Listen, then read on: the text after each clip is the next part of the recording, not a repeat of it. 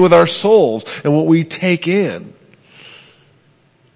If we expect to have healthy souls, to have healthy souls focusing on the Lord and His kingdom, we need to be careful what we take in.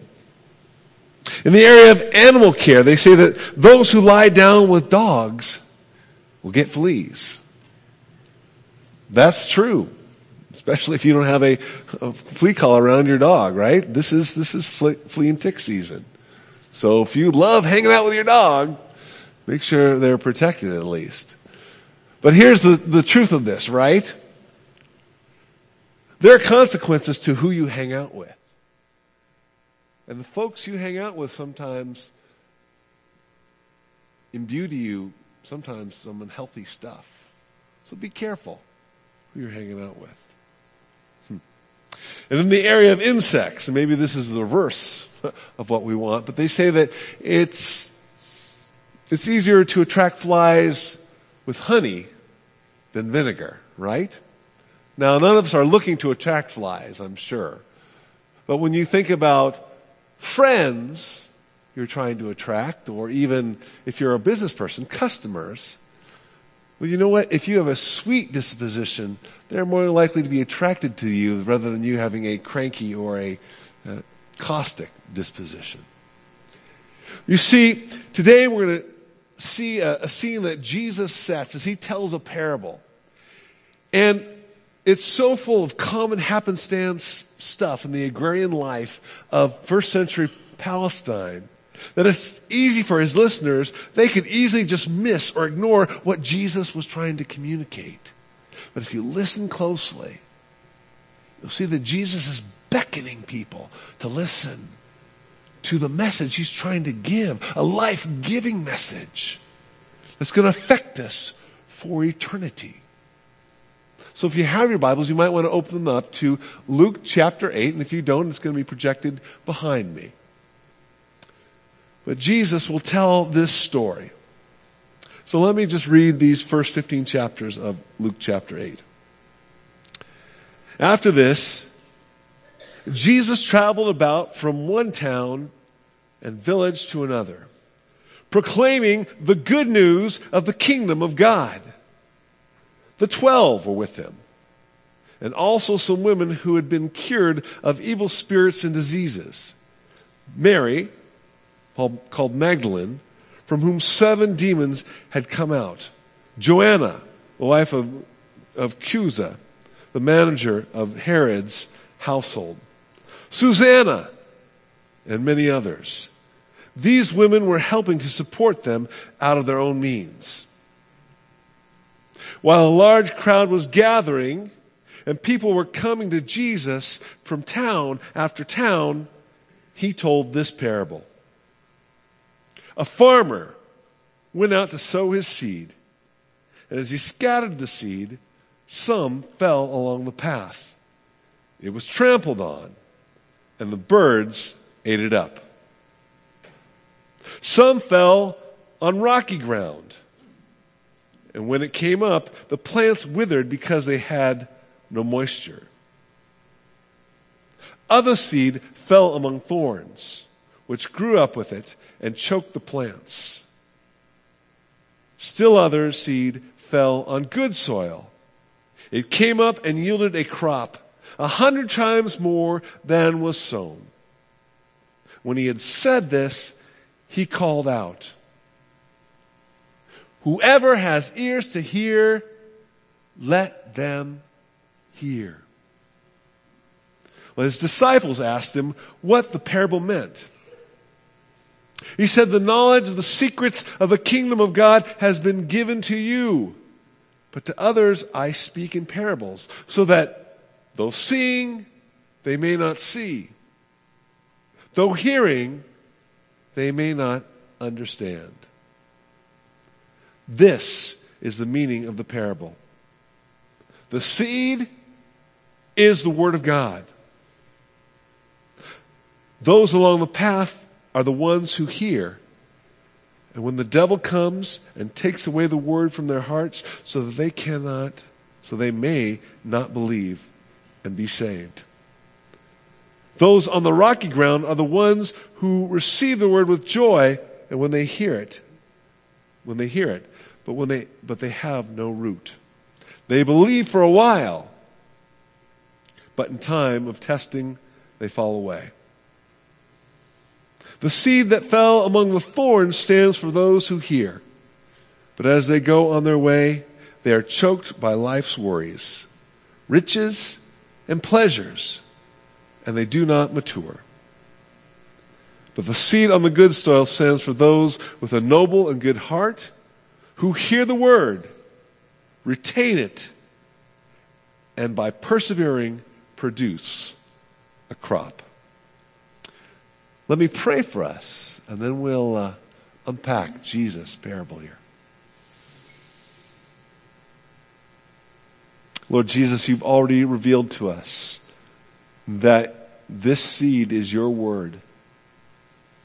And even today, a seed is being planted. So, Lord, would it fall upon good soil? Would you give us ears to hear today and help us respond to you? Help us to see what you want to communicate to our hearts and help us to say yes to you, Jesus. And it's in your name I pray these things. Amen. Well, we've been going through the Gospel of Luke, and last week we were in chapter 7, the very end, and we saw a very beautiful story. Jesus is invited to a dinner party by a Pharisee, a religious expert. And what happens is a bit scandalous. A woman with a reputation in town. She comes and at Jesus' feet, she weeps on his feet. And then she wipes his feet with his hair, kissing his feet, and then anoints his feet with a costly perfume. Much to the ire of the party thrower, a Pharisee, again, a religious expert. But then Jesus, again, tells a parable for him to understand what's going on. He tells a parable of two debtors. And their debts are forgiven to illustrate that both he and this woman are debtors in the eyes of a holy God. And she who has the greater debt, who has the greater sense of need, the greater sense of love and gratitude, and the greater faith, she is forgiven. And her faith in Jesus and what he has done saves her. He, on the other hand, is left open to how he's going to respond. Because the question is, how do we respond? And so we're back on the road with Jesus. He's back doing his itinerant ministry in Galilee, going from town to town, proclaiming the kingdom of God. But he's not alone. He's got his 12 the disciples. We have already met them in chapter 6, verses 12 through 16. But here's the thing as they go along, it's Jesus who's doing the ministry. They're just along for the ride. But also notice this that there are some women. They are women who have been beneficiaries of Jesus' ministry, like the woman I just told you about. We meet a woman named Mary from a town called Magdalene, which means fish tower, which is up on the north end of, of uh, the Lake of Galilee, between Tiberias and Capernaum. She had seven demons cast out of her. She was a woman who was trapped, out of control, and Jesus released her. Interestingly enough, she's mentioned in all four Gospels as a witness of the resurrection. Let me tell you, if that were fabricated, she wouldn't be mentioned as a witness because in that time, women's witnessing of things was worthless. But she was there, she saw, and she was given dignity in that. Along with this, we also meet a woman named Joanna, whose husband Chuza worked for Herod, the local king. And we don't know exactly what she was delivered from, but she was a woman of financial means. Jesus is reaching people of all economic stratas. And she was there along also. She was a woman of financial means supporting Jesus and his ministry. The next woman we meet is a woman named Susanna. We don't know much about her, except she had a banjo on her knee. To see if you're listening. And there were other women. Again, they were all supporting Jesus by their own means. Jesus is giving women dignity that they can follow him as well. But at this point, Jesus is doing most of the ministry and his disciples are with him. And this is because Jesus is preparing his disciples. He's preparing his disciples because, see, in the next chapter, he's going to send them out to proclaim the kingdom of God. They have to be sowers, if you will. And so in this chapter 8, they're going to see Jesus preach and proclaim the kingdom of God. They're going to see Jesus set a man free from a legion of demons. They're going to see Jesus raise a little girl from the dead, and they're going to see a woman be healed by the touching of Jesus, the hem of his garment. And the disciples are there to witness it. And Jesus is saying, Watch me because I'm sending you out to do this. But especially as you preach, especially as you sow some seed, if you will. And so Jesus does that. Jesus sows some seed. He does some preaching, some teaching. And again, he uses one of his favorite tools, a parable. So let's just review it really quickly. While a large crowd was gathering and the people were coming to Jesus from town to town, he told this parable. A farmer went out to sow his seed. As he scattered the seed, some fell along a path. It was trampled on, and the birds ate it. Some fell on rocky ground. And when it came up, the plants withered because they had no moisture. Other seed fell among thorns, which grew up with it and choked the plants. Still, the other seed fell on good soil. It came and yielded a crop a hundred times more than was sown. And then when he had said this, he called out, Whoever has ears to hear, let them hear. And so Jesus paints this picture of first century agrarian peasants that everyone was very familiar with, right? A sower goes out to sow seed. It's scattered. It lands on various types of soil with differing results. Some gets eaten, some gets scorched, some gets choked, and some is fruitful. You know, at the end of the day, it'd be easy to say, big deal, Jesus so what? It'd be like going down to Silver Lake Park and saying, Goose's poop on the ground. Yeah, okay, so what?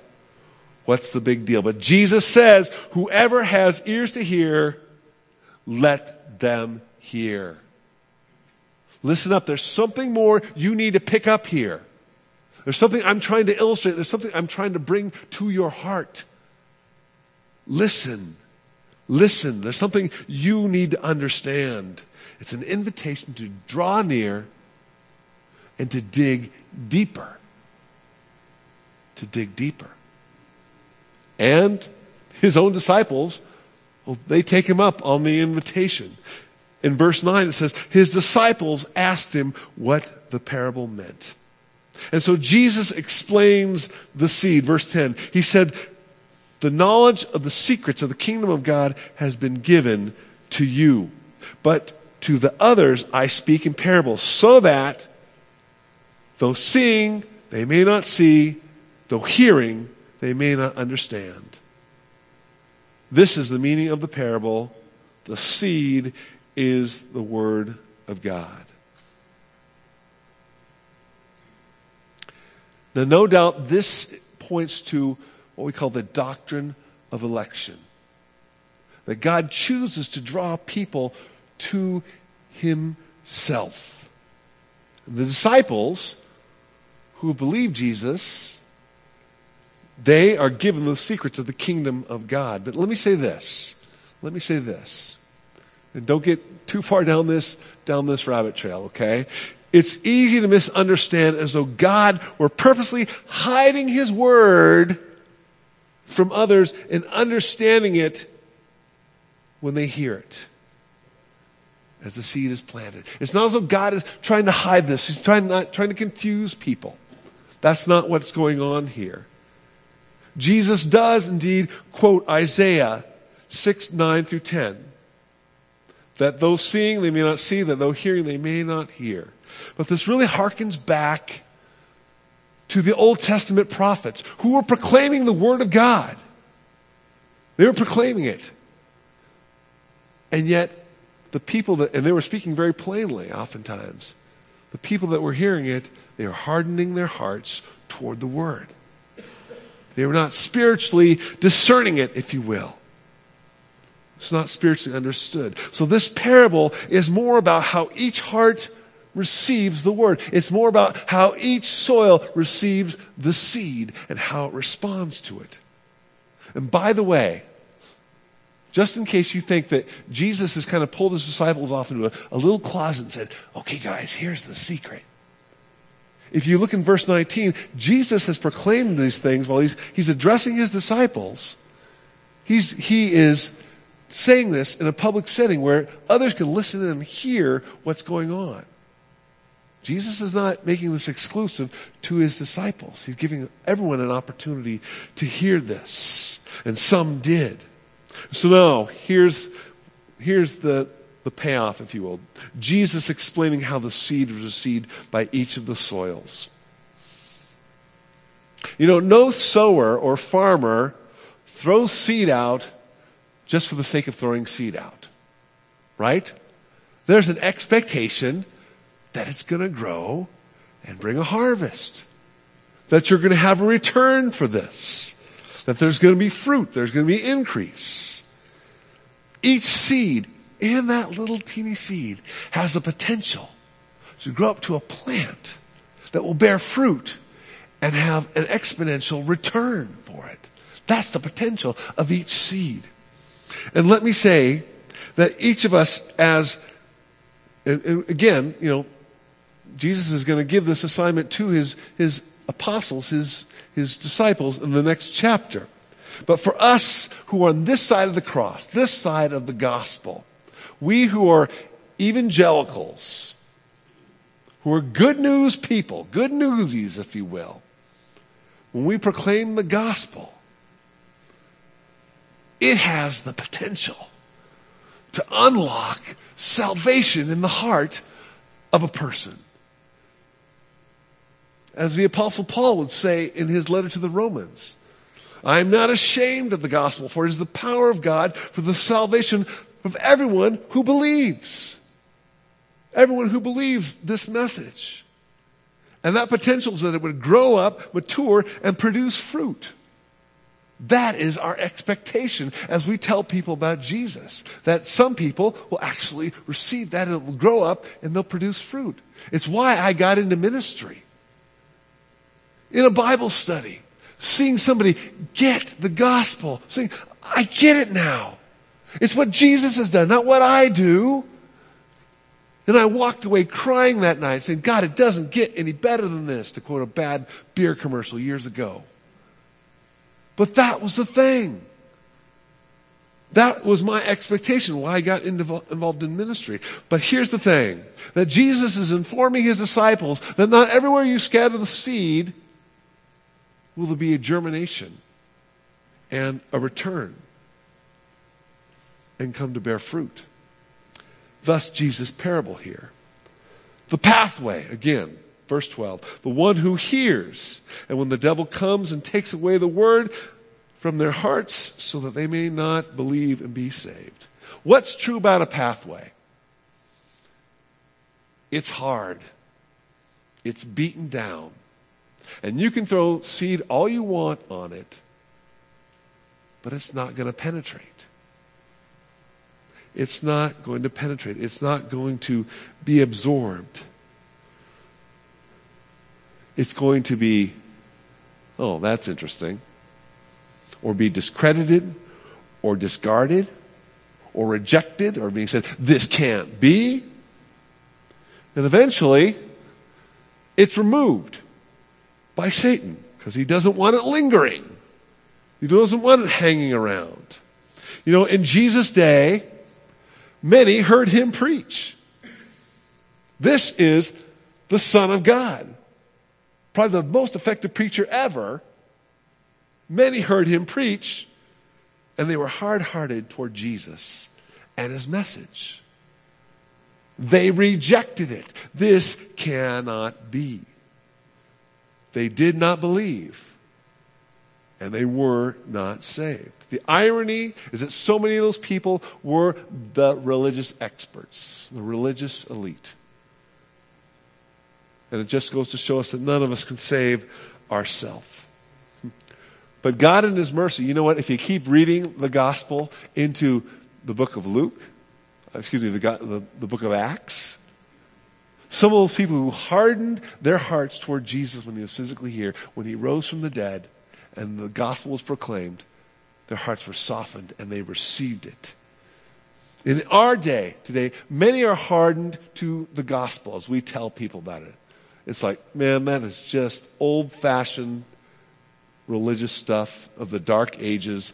I trust in science, I trust in technology, our prosperity, psychology. You see, somewhere deep down inside, we believe that we're our own saviors.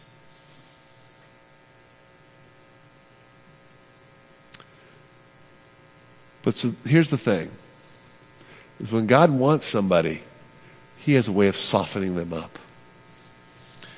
And the difficulty and mysteries of life can often soften us to our need. So, you know, I went to seminary and I had to take a class in evangelism, telling people about Jesus, which was good in some ways. Some ways it's kind of, you know, eh, all right. But there's this thing called the Engel scale, right? Research has been done about sharing the gospel with people. And the Engel scale tells us that in order for an American usually to, to respond to the gospel, respond to Jesus, they have to hear the story seven times before they respond. Okay? It's just a survey, folks. You know, there's no real science to this. The Holy Spirit can do it time one or time 27, whatever. But that's, that's the research. Seven times before they respond. And the truth is that many will be hardened to the gospel when they hear it. But don't give up. Because God has a way of softening people. I want to tell you about Sam Secord. It's this curmudgeony old guy I knew in North Platte. He was a cop, and he was cynical about the gospel. His wife and his adult children had put their faith in Christ, but Sam, he wasn't buying it. You see, he saw too many people in the bar on Saturday night who were in the church on Sunday morning. And he had a point. He had a point. They were not living out their faith if they had a faith in Jesus Christ. Okay? But Sam got older and had more you know, health problems. And pastor of visitation, Albert Neufeld, this old guy, he, he would share the gospel with anybody. But many times it shared with, with Sam. Nah, Sam, no, no, Albert, I don't want that. But one time, Again, Sam had a heart attack, and he was in the Great Plains Regional Medical Center. And Albert went in there and said, Well, Sam, are you ready to put your faith in Christ? He says, Well, Albert, I think I am. And he did. And he was transformed. I mean, he was transformed. Again, he was this crotchety old geezer of a guy, and he was the sweetest man in the world after Christ came into his life. Totally transformed him. He became part of the deacon board as far as dealing with benevolence and things of that nature. I mean, it was amazing. And he said, you know, if I knew following Christ was so much fun, I would have done it years ago. Amazing. But here's a man whose heart was hardened. And people were praying for him. He kept rejecting and rejecting and rejecting.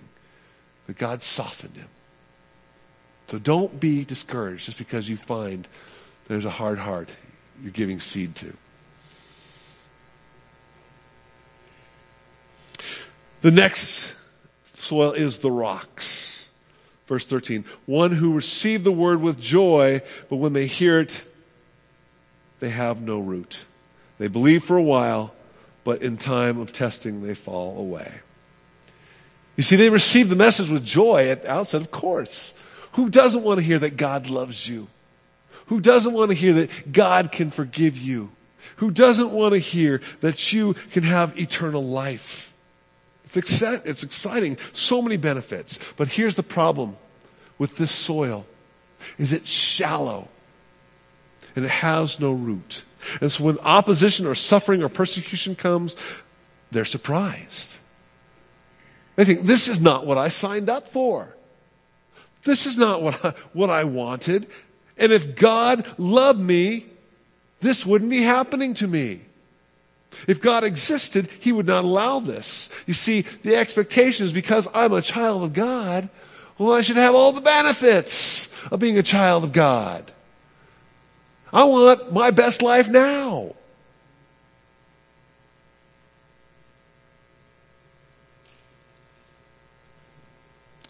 I want heaven on earth now.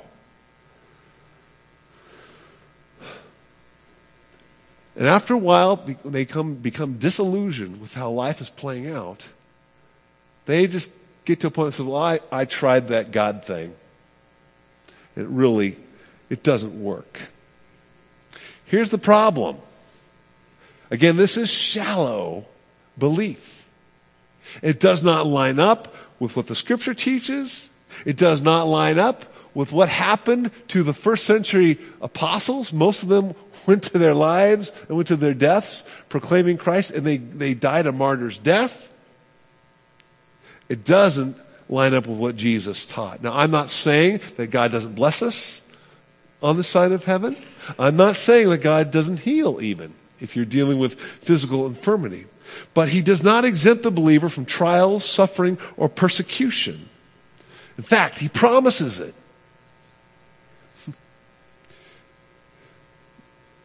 John's Gospel, verse 18. If the world hates you, keep in mind that it hated me first. Little, next chapter, chapter 16, verse 33, second half. In this world you will have trouble, but take heart, I have overcome the world. The Apostle Paul, one who suffered greatly for the cause of Christ. In fact, everyone who wants to live a godly life in Christ Jesus they will be persecuted. Well, those are great promises. Yay! We a bunch of masochists? No, the Christian life is not all suffering.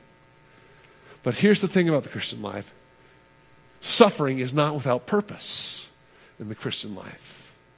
The Apostle Paul, who wrote about this quite a bit in Romans 5, 3 through 5 tells us that the, we rejoice in our trials because they produce character, and ultimately, which produces hope. I'm not going to read the passage right now. And then in the same epistle, he writes, I consider what our present sufferings are not worth comparing with the glory that will be revealed to us. Take care that you've not bought into a gospel that promises heaven on earth now. It only comes when Jesus comes. And if that's your thought, it's a formula to fall away. Next is the thorns. Those that hear, verse 14, but as they go on their way, they are choked by life's worries, riches, and pleasure, and they do not mature. You see, there's initial growth there, but it fails to mature, to produce fruit. Why? Because it gets choked. A diversion of resources, a diversion of nutrients to produce fruit. In that moment of faith, of choosing between earthly comfort, security, and pleasure, or the kingdom of God, we choose earth. So that missions trip, we say, oh, I'd like to go, but it's just too dangerous. Or we say, that's just too much personal time off. I've got a vacation planned. I can't take that time. Our finances for the kingdom of God, for the church, for his ministry. It's going to keep me from realizing my financial goals that boat, that house, that vacation. And sharing Jesus Christ, we're afraid that we'll be labeled as a Jesus freak in the office or that HR is going to come down and give us the hammer. We forget that Jesus did not save us for ourselves to live our own life as we pleased. 2 Corinthians chapter 5 verse 15. And he died, talking about Jesus, for all, that those who live should no longer live for themselves, but for him who died. For them he was raised again. And also just the reality that for fruit to be born, there is a cost to be paid. Jesus will say this in the Gospel of John 12, verse 24. Very truly, I tell you, unless a kernel of wheat falls to the ground and dies, it remains only a single seed. But if it dies, it produces many seeds. There's a cost of giving of self, of dying to self. But it actually produces life. And I will say it also produces joy. At least that's been my experience. This is a call to mission, to realize that we're called to bear fruit. We're called to not allow those resources to be siphoned off by living for the wrong kingdom. Last of all, the good soil. Verse 15. But the seed on the good soil stands for those with a noble and good heart who hear the word, retain it, and by persevering produce a crop. First of all, the thing that, that catches my attention is someone who has a noble and good heart. And I go, wait a minute. Isn't that kind of contrary to the sin in our heart there? Really, it's those who hear the word, who take Jesus at his word and they believe him. By no means are they perfect, but they align themselves with that word and they produce fruit. Now, let me point out a word here at the very end of this verse the word perseverance. That means we're in it for the long haul. We're in it for the long haul. You see, the harvest is not always immediate. The harvest is not always immediate. Going back to my story about Sam Secord, right? Albert had to persevere with him. You know, I've been doing my own research about evangelism and this new generation of millennials and reaching them. You know what the, the first thing you have to do for most of them? You have to establish a relationship with them so that they trust you. That's the first thing. You can quote all the verses you want to them. But until they trust you as a person, that you're authentic, that you're real, it's not going anywhere. So there's a long haul here. Discipleship also takes time. It's like raising kids, right? There are moments where you see them grow, like, oh, this is so cool. And then there are moments like, who stole my child? Right? Discipleship takes time. It reminds me of a story about President Garfield, who was the president of a college back east. And a father came to him who his, one of his, his son was a student at this college. He said, Why is the, the curriculum so difficult? This is so hard. It's crushing my son. And Garfield looks out of the field that's out by his office. He says, You know, I'm reminded that when God makes a squash, he takes three months. When God makes a mighty oak tree, he takes a hundred years. Now, which do you want your son to be?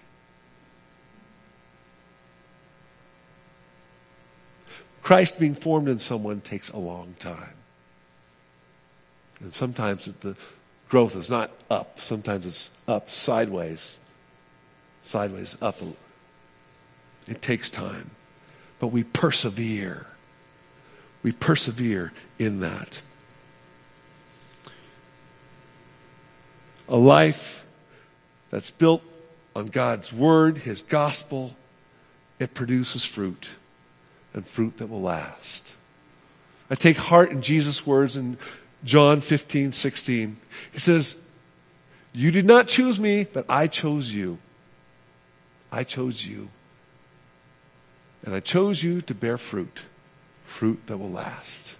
That's Jesus' promise for those of us who allow his word to have its way in our life. Let me close up with these two comments.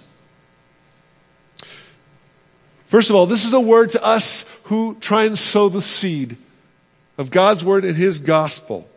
And we may be tempted to try and take the seed to places where we think this is good soil, so I'll put the seed here. Here's the thing, though